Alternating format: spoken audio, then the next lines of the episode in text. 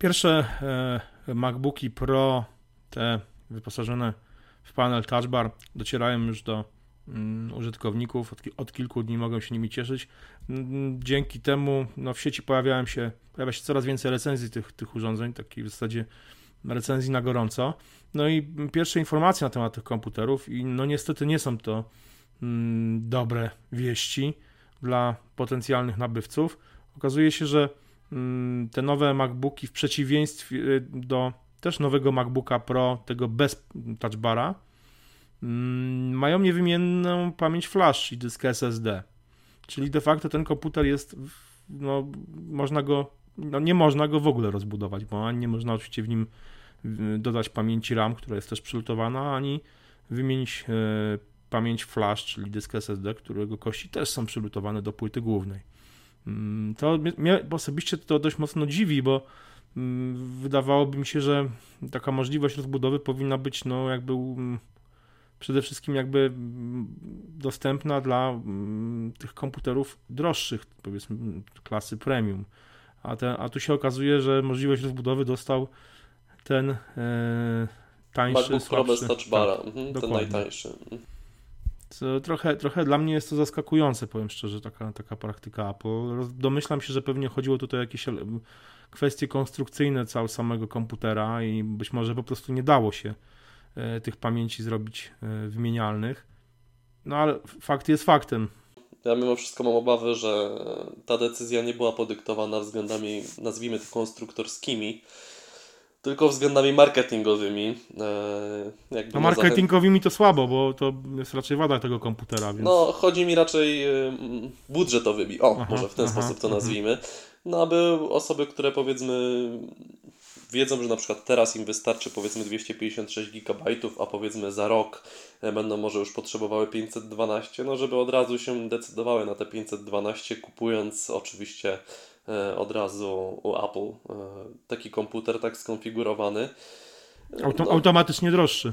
Automatycznie droższy, oczywiście. Tym bardziej, że Apple sobie za te dyski mm, no, liczy sowitą marżę i wymienienie ich powiedzmy we własnym zakresie czy w jakimś zewnętrznym e, serwisie wiąże się ze zdecydowanie mniejszym kosztem. No po, podobno właśnie nie. Podobno właśnie nie. Podobno zastosowało takie kości tutaj, które są bardzo szybkie, szalenie i te kości są horrendalnie drogie, nawet jak się kupuje u innych dystrybutorów. Więc powiedzmy, no, na, na pewno marża tutaj jest, tylko że no, no właśnie, bo to jest kwestia jest taka, że wiesz, no, komputer został pozbawiony e, możliwości wymiany dysku SSD, nie ma e, czytnika kart e, e, pamięci. No właśnie do tego e, chciałem też nawiązać, no właśnie, że no. coraz popularniejsze były takie rozwiązania typu Tardisk, sam zresztą z czegoś takiego korzystam. Ty wiem, że też. Ty, tar, ty masz Tardiska, ja mam Adatę. Oboje recenzowaliśmy chyba te, te, te, tak, tak. Na, na e, No ja po prostu mam komputer z dyskiem 128, a ten Tardisk ma 256 GB,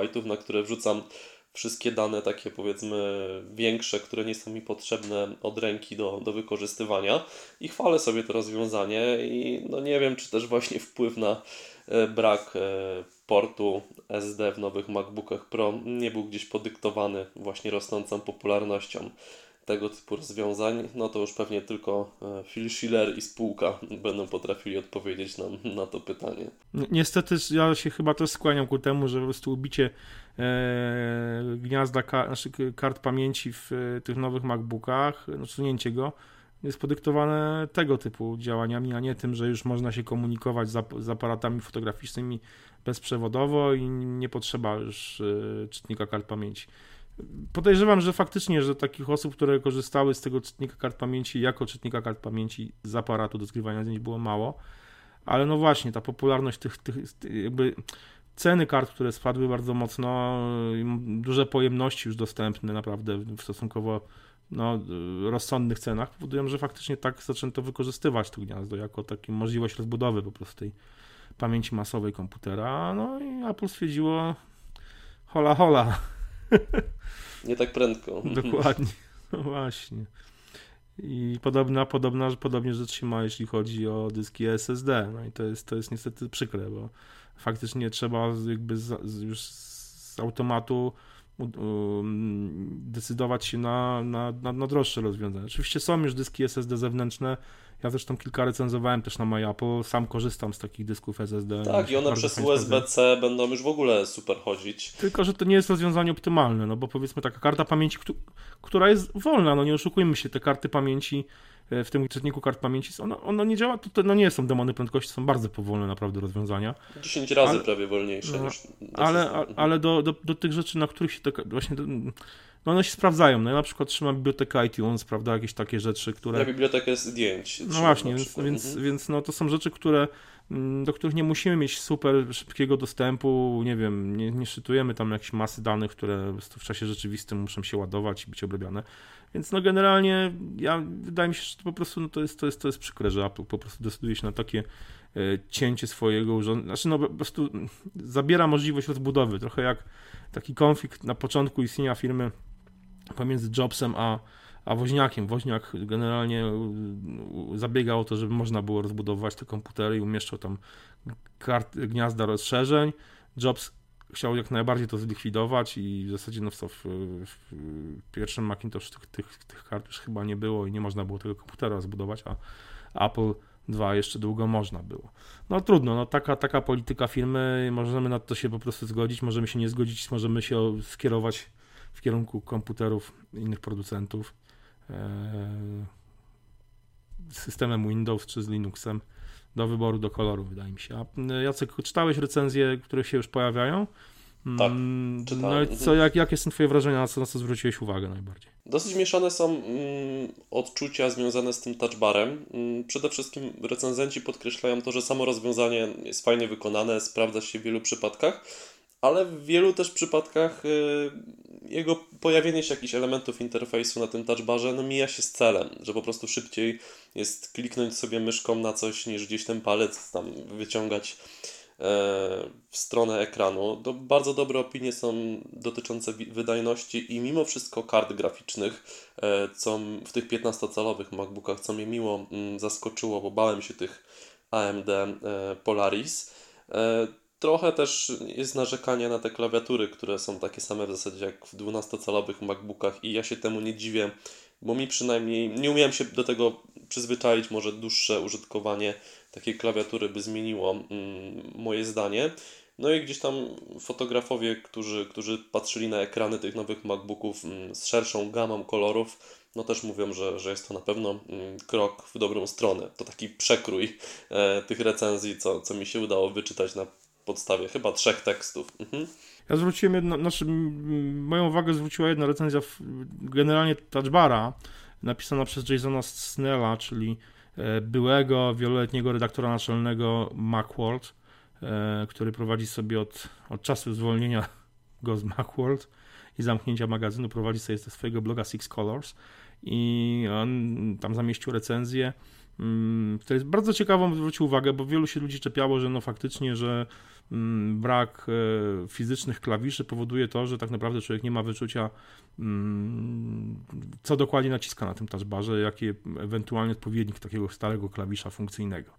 I on zwrócił uwagę na jedną rzecz. E, ja to sprawdziłem, czy faktycznie tak jest. I Mm, wcześniej na to nie zwracałem uwagi, bo, bo takie rzeczy robi się po prostu bezwiednie, to są takie no, mechaniczne, automatyczne wręcz czynności, że e, pisząc na klawiaturze, nie patrzę się na klawiaturę, piszę, piszę bezwzrokowo, czyli patrzę się na ekran e, i nie mam z tym problemu, ale jeśli chcę skorzystać z tego pan, paska klawia, e, z tych klawiszy funkcyjnych, mimo wszystko sprawdzam, co naciskam.